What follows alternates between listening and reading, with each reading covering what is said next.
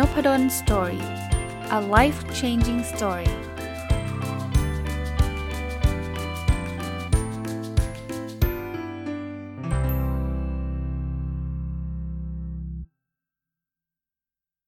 สวัสดีครับ ยินดีต้อนรับเข้าสู่นพดล Story พอดแคสต์นะครับ วันนี้จะเป็นอีกวันนะครับที่ผมจะเอาบทความวิชาการมารีวิวให้ฟังนะครับ เริ่มต้นก่อนนะครับ บทความชื่อว่า Feedback Goal Setting and Task Performance Revisited นะครับแล้วผู้เขียนนะครับคืออาจารย์ Susan J. Ashford จาก Ross School of Business University of Michigan นะครับและอีกท่านหนึ่งคืออาจารย์แคทเธอรีน E.M. เดอร์สโตเบเลียนะครับจากเลอร์วิก Business School Kent University นะครับถ้าอ่านชื่อหรืออ่านอ่านชื่อมหาลัยหรือโรงเรียนผิดพลาดต้องขออภัยนะ บทความนี้เป็นบทความที่จะพูดถึงเรื่องของความสัมพันธ์นะครับ ระหว่าง 3 สิ่งนะครับ นั่นคือฟีดแบ็กนะครับก็คือการการให้ข้อมูลย้อนกลับนะครับนะแล้วก็เรื่องของ goal setting นะครับก็คือการตั้งเป้าหมาย แล้วก็สุดท้ายคือเรื่องของ performance นะครับก็คือผลการดำเนินงานนะครับ ก็เช่นเดิมนะครับผมก็อ่านเสร็จปุ๊บก็พยายามจะสรุปนะครับในบทความนี้เนี่ย ภาพรวมก่อน เอาภาพใหญ่ให้ท่านเห็นก่อนนะครับ แล้วเดี๋ยวเราเจาะลงไปเนี่ยเขาบอกว่า feedback ที่เราพูดถึง feedback คือสมมุติว่าใครทำอะไรได้แล้วเนี่ยดูจากดูจากการตั้งเป้าได้ไม่ได้ยังไง แล้วหัวหน้าเนี่ยให้ข้อมูลย้อนกลับมายังลูกน้องเนี่ยนะมันช่วยอยู่ 2 อย่างนะอย่างที่1เนี่ยคือการให้ feedback เนี่ยจะช่วยทำให้พนักงานเนี่ยเอาไปใช้ตั้งเป้าหมายต่อไปได้นะครับ หรือถ้าจะเขียน เป็นไดอะแกรมนะ มันคือ feedback นำไปสู่ goal setting แล้วพอ goal setting ทำได้ดีก็นำไปสู่ performance ก็คือผลการทำงานก็จะดีขึ้นนะครับ อันนั้นคือบทบาทที่ 1 ของ feedback นะครับ กับบทบาทที่ 2 ของ feedback คือ feedback ร่วมกับการตั้งเป้าหมาย มาด้วยกันนะ คือทั้งตั้งเป้าแล้ว feedback เนี่ยทำพร้อมกันเนี่ยมันจะทำให้ performance ดีขึ้นนะครับเพราะนั้นอันแรกเนี่ยถ้าใช้ศัพท์ศัพท์ วิชาการหน่อยนะครับ คือ feedback มันเป็นตัวตั้งต้นก่อนนะครับ แล้วก็นำไปสู่ goal นะครับ แล้วก็นำไปสู่ performance นะ แต่อันที่ 2 คือ feedback และ goal นะครับ ก็คือคือการให้ข้อมูลย้อนกลับ แล้วก็การตั้งเป้าหมายเนี่ยทั้งคู่เนี่ยจะนำไปสู่ performance เลยนะผมรีวิวมุมที่ 1 ก่อน มุมที่ 1 ก็คือ feedback พอให้ feedback ปุ๊บ คนเอาไปปรับ goal คนเอาไปปรับ goal ปุ๊บ ก็นำไปสู่ผลการ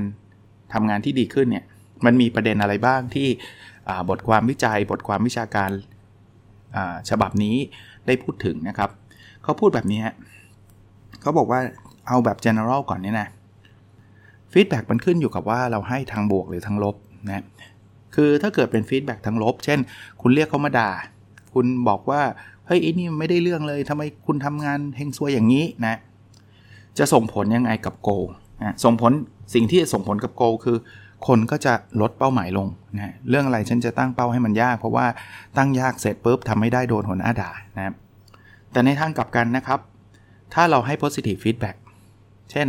โอ้โห เฮ้ย คุณพยายามสุดยอดเลยนะเนี่ย ถึงแม้ว่าจะได้ไม่ได้ก็แล้วแต่เนี่ยนะ แต่ว่าผมผมผมเห็นความพยายามคุณ ผมว่าคุณคุณทำได้ดีนะ อาจจะผมแนะนำเพิ่มเติมตรงนี้นิดหน่อย อ่าเป็นเป็น feedback ในเชิง positive นะสิ่งที่เกิดขึ้นคืออะไรแม่คนที่รับ feedback เนี่ย เขาก็จะปรับ goal ตัวเองมากขึ้น ถึงแม้ว่าโกเดิมอาจจะยังไม่ได้ก็ตามนะ แต่ว่าถ้าได้รับฟีดแบ็ที่มันโพสิทีฟมันมันเหมือนเป็นการเสริมแรงบวกอะครับ มันมีกำลังใจเขาก็บอกอุ้ย ถ้างั้นเดี๋ยวเดี๋ยวเดี๋ยวรอบหน้าเนี่ยเดี๋ยวเขาจะลองลองลองใหม่ แล้วถ้าได้วิธีใหม่เนี่ยนะ มันอาจจะทำให้ผลการทำงานผมดีกว่าเดิมอีก ทั้งทั้งที่ของเดิมอาจจะยังไม่ได้ก็ได้ อันนี้เป็นผลการศึกษาอันหนึ่งนะครับ อ่า คราวนี้บางคนบอกเอ๊ะ positive feedback เนี่ย มันช่วยจริงหรือนะ ก็มีงานวิจัยต่อเนื่องมาฮะเขาบอกว่า positive feedback เนี่ย ไม่ว่ามันจะเป็น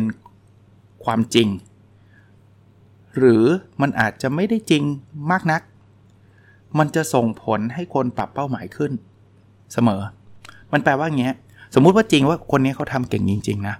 เขาเขาทำได้ดีจริง ๆ แล้วก็เราก็ชื่นชมเขาจริง ๆ เนี่ย อันนี้อันนี้เมื่อกี้ผมเล่าให้ฟังแล้วคนก็จะมีกำลังใจแล้วก็ปรับขึ้น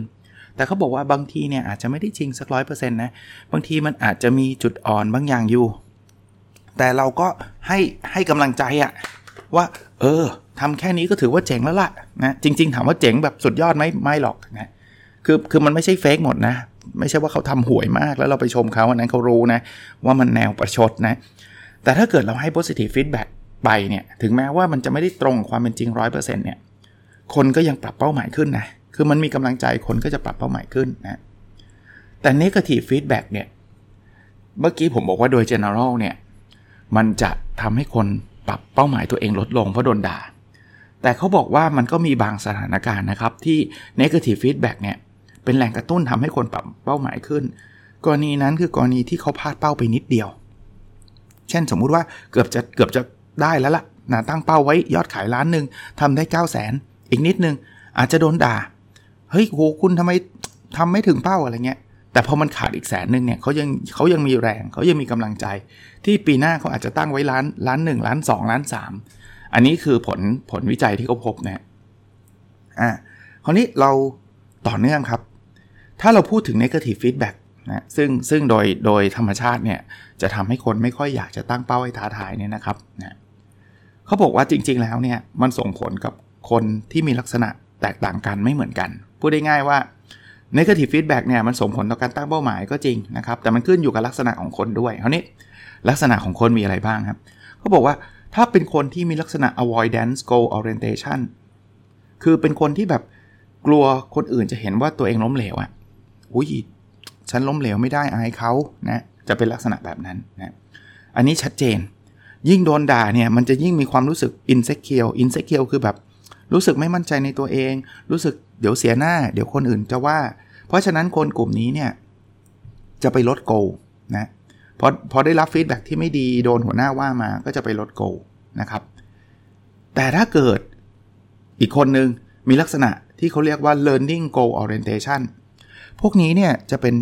ชอบเรียนรู้สิ่งใหม่ ๆ เรียนรู้ทักษะใหม่ ๆ โดนด่ามา ไม่ได้ส่งผลมากนะักเพราะเขาถือว่ามันเป็นการเรียนรู้นะครับ ก็เนกาทีฟมันก็ขึ้นอยู่กับว่า ไปเจอกับคนประเภทไหนด้วยนะ เจอคนประเภทไหนด้วยนะอะยังมีงานวิจัยอีกถัดไป คือคือบทความนี้ไม่ใช่งานวิจัยของอาจารย์ท่านนี้ท่านเดียวนะครับ ท่านท่านท่านได้รีวิว รวบรวมผลงานวิจัยจากหลากหลายท่านนะครับ แต่ว่าผมก็ไม่ได้ไม่ได้เอาเอามาแบบเขียนรายละเอียดของงานวิจัยมาทั้งหมดนะครับ เพราะมันจะอ่านยากแล้วก็ ฟังได้ยากก็แต่ต้องบอกไว้ก่อนนะครับ ท่านจะได้เข้าใจนะเขาพบอีกว่าครับมามาต่อนะ คือถ้าเกิดเราพลาดเป้าหมายไปไม่เยอะอะ่ะเช่นสมมติเมื่อกี้ที่ผมยกตัวอย่างนะ ตั้งเป้ายอดขายไว้ล้านหนึ่งแล้วทำได้9 0 0 0 0นก็คือพลาดเหมือนกันแหละ แต่พลาดไปแค่แสนเดียวเอง แล้วไอ้ไอ้แสนหนึ่งที่พลาดเนี่ยนะ มันเกิดจากเออโทษทีผมพูดผิด ผมพูดผิดอะผมเอาใหม่ ถ้าเราพลาดเป้าหมายไปเยอะไม่ใช่ไม่เยอะนะครับเมื่อกี้จดมาแล้วก็อ่านข้าม ถ้าเราพลาดเป้าหมายไปเยอะ เช่น เราตั้งเป้าหมายไว้ล้านหนึ่งแล้วทำได้แค่5 0 0แสนทำได้แค่ครึ่งเดียวเองพลาดเยอะนะ และไอ้ที่พลาดเยอะเนี่ยมันดันเกิดจากเหตุการณ์ที่ควบคุมไม่ได้อีกต่างหาก เช่นเกิดโควิด -19 เกิดล็อกดาวน์เราขายของไม่ได้นะสอง condition นะครับ condition แรกคือพลาดเยอะ condition ที่ 2 คือแก้ไขไม่ได้อีก เพราะว่า มันมันมันอยู่นอกเหนือการควบคุมของเรานะหรือมันมันพลาดเพราะว่าฝ่ายอื่นทำไม่ดีอย่างเงี้ยคือคือสุดท้ายเนี่ยเรา control result ไม่ได้ร้อยเปอร์เซ็นต์อะพูดง่ายๆเขาบอกว่าถ้าอาการแบบนี้เกิดขึ้นนะพลาดเยอะแล้วก็ control ไม่ได้ควบคุมไม่ได้เนี่ยเราจะปรับเป้าลงครับ เราจะทำให้เป้าต่ำลง เพราะว่า 1 คือ ก็เป้าเดิมมันยากไงมันพลาดตั้งเยอะ และ 2 คือ ถึงแม้ว่ามันพลาดเยอะไม่ใช่อย่างเดียวนะ เราก็ยังทำอะไรกับมันไม่ได้มากอีก เราจะปรับเป้าต่ำลง ตรงกันข้ามเลยฮะ ถ้าเราพลาดน้อย คือแสนหนึ่งเออโทษทีล้านหนึ่งพลาดไปนิดเดียวเราได้9 0 0แสนพลาดอีกแสนเดียวเอง และอีกแสนเดียวเนี่ยมันเกิดจากตอนนั้นเราดันขี้เกียจมัน control ได้ไงเขาบอกว่าอย่างเงี้ยเราจะกล้าปรับเป้าสูงขึ้น จริง ๆ เขามีการศึกษา context นี้เขาศึกษากับนักกีฬานะว่าเออคุณพลาดเป้าไปมากน้อยแค่ไหน ถ้าพลาดเยอะแล้วคุณ control ไม่ได้ก็ คุณก็จะไม่กล้าตั้งเป้าให้มันยากแล้วคุณจะตั้งเป้าให้ต่ำนะถ้าพลาดน้อยแล้วคุณ control ได้ด้วย คุณก็ตั้งเป้าให้สูงนะครับอ่าคราวนี้กลับมาที่ feedback อีกนะครับ เพราะว่าเรื่องนี้จะเป็นเรื่องที่เกี่ยวข้องกับ feedback เป็นหลักเนี่ยเขาบอกว่าเมื่อกี้เราพูด negative ไปกันพอสมควรแล้วนะครับ ถ้าเป็น positive feedback และคนที่คิดว่าทำได้เนี่ยเป็นเป็นเพราะตัวเราเอง คือเป็นคนมั่นใจในตัวเองนะ positive feedback เช่นหัวหน้าชม เฮ้ย คุณทำได้ดีนะนะแล้วเราก็เชื่อว่า เออฉันเนี่ยมีความสามารถที่ฉันทำได้เนี่ยเป็นเพราะตัวฉัน คนในลักษณะแบบนี้หรือในสถานการณ์แบบนี้เนี่ยจะขยับเป้าตัวเองให้สูงขึ้น แต่ถ้าเกิดได้รับ positive feedback เหมือนกัน คุณทำได้ดีนะ แต่เรารู้สึกว่ามันไม่ใช่เราหรอกจริง ๆ แล้วมันเป็นปัจจัยภายนอก ไอ้ที่ดีเนี่ยมันฟลุกไอ้ที่ดีเนี่ยมันเป็นเพราะว่าคนอื่นช่วยนะเราจะไม่ปรับเป้าเพราะเรารู้สึกว่ามันฟลุกเราเลยไม่แน่ใจว่าเราจะจะทำได้ดีกว่านี้จริงไหมเพราะว่ามันอาจจะดวงก็ได้ไงแต่ก็ไม่ได้ปรับลงนะเราจะรู้สึกเฉยๆอะนะแต่ถ้าเป็น negative feedback อันนี้งานวิจัยนี้พบเลยนะว่าถ้าเป็น negative feedback ไม่ว่าเราจะคิดว่าเป็นเพราะตัวเราแย่ทำเป็นเพราะเราทำไม่ได้เรื่องเอง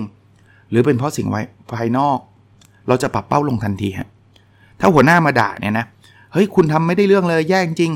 จบที่ไหนมาเนี่ยอะไรเงี้ยเป็น negative feedback ลักษณะอย่างเนี้ยถึงแม้ว่าเราจะคิดว่าเออมันไม่ได้เรื่องจริงไว้เราแย่จริงไว้แต่เราก็จะปรับเป้าลงครับ เพราะเราก็ไม่อยากโดนด่า หรือจริง ๆ เราแย่นะ แต่มันไม่ใช่เราหรอก มันเกิดจากโควิด -19 ต่างหากล่ะมันเกิดจากการภายนอกต่างหากล่ะแต่ to be safe อะ negative feedback เนี่ย เราก็ไม่อยากจะโดนด่า เราปรับเป้าลงดีกว่า เพราะเราจะเริ่มขาดความมั่นใจว่าเราจะทำได้อีกไหมนะครับนะโอเค เรื่องการเปรียบเทียบอีกนะอ่ามีมีมุมของการเปรียบเทียบ เขาบอกว่างานวิจัยพบว่า feedback เนี่ยนะครับ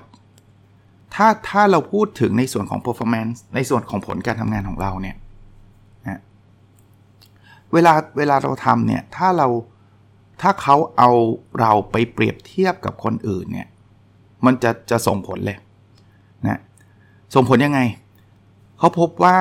ถ้าเราทำได้ดีกว่าเพื่อน ดีกว่าเพื่อนเช่นยอดเมื่อกี้ผมพูดถึงอยอดขายแล้วกันนะ เราอาจจะทำยอดขายได้9 0 0 0 0นแต่เพื่อนทำได้4 0 0 0 0นอย่างเงี้ยถ้าเป็นแบบเนี้ยเราจะตั้งเป้าสูงขึ้นครับ เพราะเรารู้สึกว่าเราเก่งกว่าเขาไงนะตรงนี้จะจะมีส่วนนะครับ เวลาเราเราเราทำการเปรียบเทียบกับคนอื่นนะหรือ ลักษณะการให้ feedback อีกก็เป็นประเด็นนะครับเขาบอกว่าถ้าเราให้ feedback ในส่วนของ ongoing ongoing ก็คือ process ว่าตอนนี้ขณะนี้ทำงานได้ดีแล้วนะ กระบวนการทำได้เป็นไปตาม schedule อันนี้คือ ongoing feedback แล้วก็ outcome feedback คือสุดท้ายแล้วผลลัพธ์ออกมาดีไม่ดียังไงนะ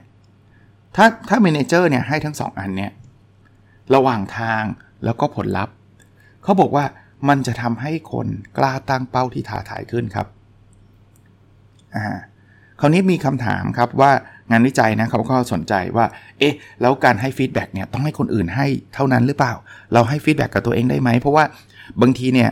ถ้าต้องรอให้หัวหน้ามาให้ feedback บางทีหัวหน้าก็ยุ่งนะ หรือลักษณะของหัวหน้าแต่ละคนก็ไม่เหมือนกัน บางคนเขาอาจจะไม่ไม่ชอบไม่ค่อยได้พูดกับเราสักเท่าไหร่อย่างเงี้ยงานวิจัยพบว่าการให้ feedback กับตัวเอง กับการได้รับ feedback จากคนอื่นเนี่ยให้ผลไม่ต่างกันในส่วนของการตั้งเป้านะไม่ให้ผลไม่ต่างกันในส่วนของการผลการทำงานนะ เพราะฉะนั้นเนี่ยถ้าใครไม่มีหัวหน้ามาให้ feedback กับตัวเรานะหรือหัวหน้าไม่ใช่เป็นคนที่ชอบให้ feedback แล้วเราไปบังคับท่านไม่ได้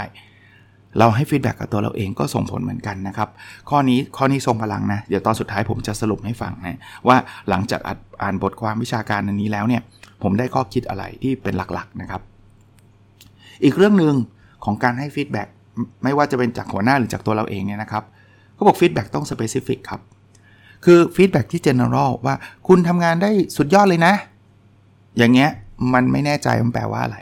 นะแต่ถ้าเกิดบอกคุณทำยอดขายได้ถึง 1 ล้าน ซึ่งใช้กระบวนการ ABC เนี่ย ผมคิดว่าเป็นกระบวนการที่ดีมาก แล้วคุณก็ทำได้เจ๋งมาก คือคือเจาะ specific ลงไปเนี่ยเขาบอกมีส่วนนะครับ พอ feedback specific เนี่ยคนจะกล้าตั้งเป้าที่ท้าทายมากขึ้นนะครับ negative เราคุยกันในภาพรวมเราจะพบว่ามันไม่ค่อย work มันไม่ค่อยดี เพราะว่ามันไปทำลายความมั่นใจ แต่บางคนอาจจะรู้สึกย้อนแย้ง รู้สึกแย้งว่าไม่จริงอะ่ะผมเนี่ยโดนด่ามา ที่ผมได้ดีทุกวันนี้เพราะว่าหัวหน้าด่าผมนี่แหละทำให้ผมปรับตัว คืองานวิจัยเขาก็บอกนะครับเขาบอกว่าการให้ negative feedback เนี่ยมันทำให้คนตั้งเป้าสูงขึ้นก็ได้ แต่ต้องมีข้อแม้คือ negative feedback นั้น ต้องไม่ทำให้คนมีความมั่นใจในตัวเองลดลง คือถ้าถ้าใครเป็นสไตล์หัวหน้าดุอะ หัวหน้าชอบชอบสอนชอบดุนะ คุณต้องมั่นใจนะครับว่าการดุนั้นเนี่ย ไปสร้างแรงฮึกเหิมมากกว่าการดุนั้นเนี่ยไปทำลายความมั่นใจ เพราะถ้าเมื่อไหร่ก็ตาม เราไปทำลายความมั่นใจคน เขาจะไม่พัฒนาแล้วเขาจะเริ่มอยู่ใน comfort zone เขาจะเริ่มทำอะไรที่ง่าย ๆนะครับ อีกประเด็นหนึ่งของการให้ feedback คือเขาแนะนำว่าการให้ individual feedback จะได้ผลดีกว่าการให้ team feedback คือสมมุติว่าเราทำงานกันเป็นทีมเนี่ย แล้วเราบอกว่าทีมนี้ทำงานได้สุดยอดนะ อันนี้จะมีผลน้อยกว่า การที่เราจะบอกว่านพดลนพดลเนี่ยทำได้ดีตรงนี้ตรงนี้นะ แล้วก็มาเรียกมาอีกคนนึงเออคุณก็ทำได้ดีอีกมุมนึงนะ คือ individual feedback มีผลดีกว่านะอันนี้คือมุมแรกนะครับ มุมแรกคือมุมของการเริ่มต้นจาก feedback นำไปสู่การปรับเป้าหมาย แล้วก็นำไปสู่ performance มาถึงมุมที่ 2 ของบทความนี้นะครับ เขาพูดถึง การให้ feedback พร้อมกับการตั้งเป้าหมายเลยเนี่ยมันส่งผลกับ performance ยังไงนะครับคือเขาพบงานวิจัยหลายอันพบเลยครับว่าตั้งเป้าหมายร่วมกับการให้ feedback เนี่ยจะส่งผลต่อการทำงานนะวิธีการง่ายๆครับสำหรับอันนี้อันนี้ไม่ยาวครับเขาบอกว่า อย่างแรกเนี่ยนะเราควรตั้ง specific บวก challenging goal นะคือตั้งเป้าที่มันชัดเจนและท้าทาย รวมกับการให้ feedback ที่เขาเรียกว่า specific outcome and process feedback ก็คือให้ฟีดแบ็ที่ชัดเจน ไม่ว่าจะเป็นฟีดแบ็ของผลลัพธ์ที่เป็น outcome หรือฟีดแบ็ที่เป็นกระบวนการที่เราเรียกว่า process ทำแบบนี้ผลงานจะดีอะบทความมีประมาณนี้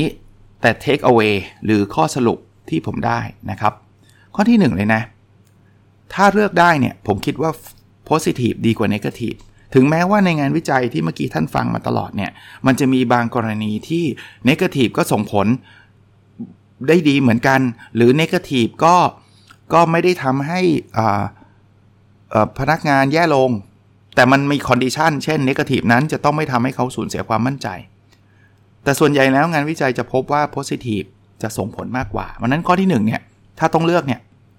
positive จะดีกว่า negative ผมขยายความนิดนึง positive ไม่ใช่แปลว่าชมมั่วซั่วเลยนะครับ positive คือ feedback ที่ offer solution positive คือคือการให้ feedback เพื่อที่จะทำให้เขาดีขึ้น แต่ไม่ใช่การ attack ตัวตนเขาไม่ใช่การว่าทำร้ายความมั่นใจเขา เพราะฉะนั้นถ้าคุณจะให้ feedback เลือก positive นะอันที่ 2 ที่เป็นธีมที่เราคุยกันหลายข้อเลยเนี่ย specific ดีกว่า general แปลว่าเวลาให้ feedback หรือจะตั้งเป้าหมายอะไรก็ตามเนี่ยนะ เราต้องเจาะจงเฉพาะลงไปเลย เช่น คุณจะบอกว่าคุณสุดยอดนะ คุณทำงานได้สุดยอดสุดยอดคืออะไรไม่รู้นะครับ ลงไปเลยว่าเขาทำงานเรื่องไหนได้ดียังไง โอ้ผมว่าวิธีการเขียนประโยคนี้ของคุณเนี่ยมันคมคายมากมันเจ๋งมาก มันบาดใจมากอะอย่างนี้คือฟีดแบ็ที่มันมีประโยชน์กว่าเอ้ยงานเขียนคุณสุดยอดนะนี่คือความหมายของ specific หรือการตั้งเป้าหมาย อย่าบอกว่าทำให้ได้ดีๆนะ ดีๆ คืออะไรไม่รู้แต่บอกเลย เป้าหมายที่ specific เช่น ต้องทำให้ได้ 1 ล้านนะนะครับ อันที่ 3 การให้ feedback รายบุคคล จะส่งผลมากกว่า feedback แบบภาพรวมของทีม บอกทุกคนในบริษัททำได้ดี ตบมือให้ตัวเองอย่างเงี้ยไม่ค่อยมีผลเท่าไหร่ฮะคือเขาก็รู้ได้ดีแต่ใครดียังไงก็ไม่รู้นะสามอันเนี้ยผมคิดว่าเป็น key takeaway นะสำหรับใครที่เป็นหัวหน้างานที่จะไปให้ feedback กับลูกน้องนะครับ1คือ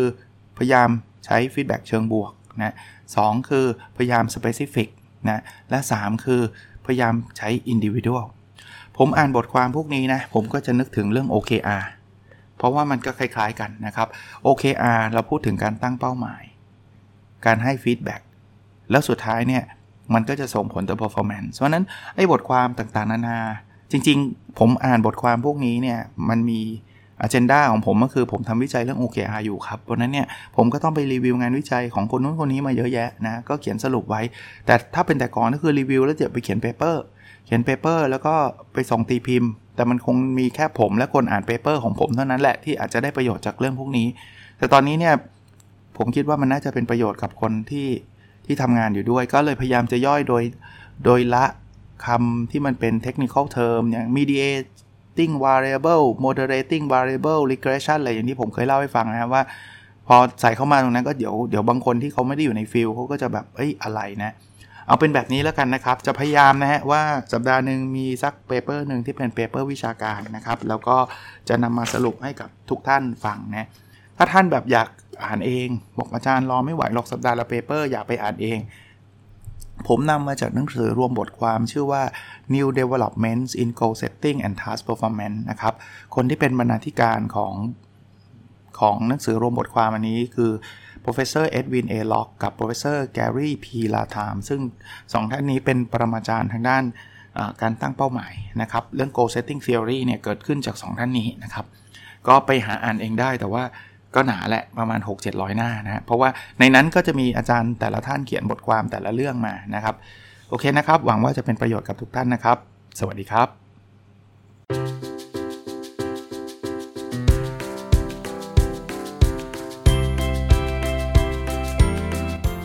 n o p a d o n Story a life changing story